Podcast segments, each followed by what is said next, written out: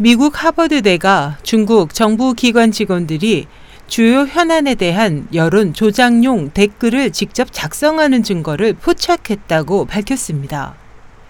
20일 미국 뉴욕타임스 등 현지 언론에 따르면 하버드대 게리킹 박사 연구팀은 2013년 2월부터 2014년 11월 사이 장시성 간저우 시산하 인터넷 선전부에서 유출된 이메일에 포함된 온라인 게시글 43,800개를 분석한 결과 99% 이상이 200여 개 정부기관 직원들에 의해 작성된 사실을 발견했습니다.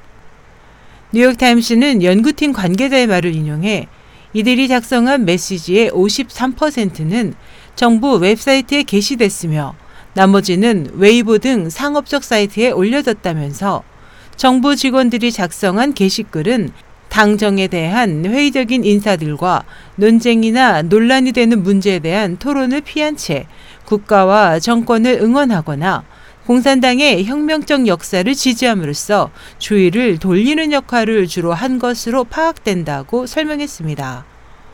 중국에는 돈을 받고 당국을 위해 인터넷 여론을 조성하는 우마오당이 있습니다. 이들에 대한 호칭은 글을 한 편을 게시할 때마다 오마오를 받는 것에서 기인됐습니다. 이들이 작성하는 온라인 게시글은 주로 선열의 날 등 주요 정책적인 행사나 시진핑 국가주석의 중국 몽에 대한 정부의 선전, 신장 위구르 자치군의 폭동 등 주요 사건을 전후해 대량으로 게시돼 왔습니다.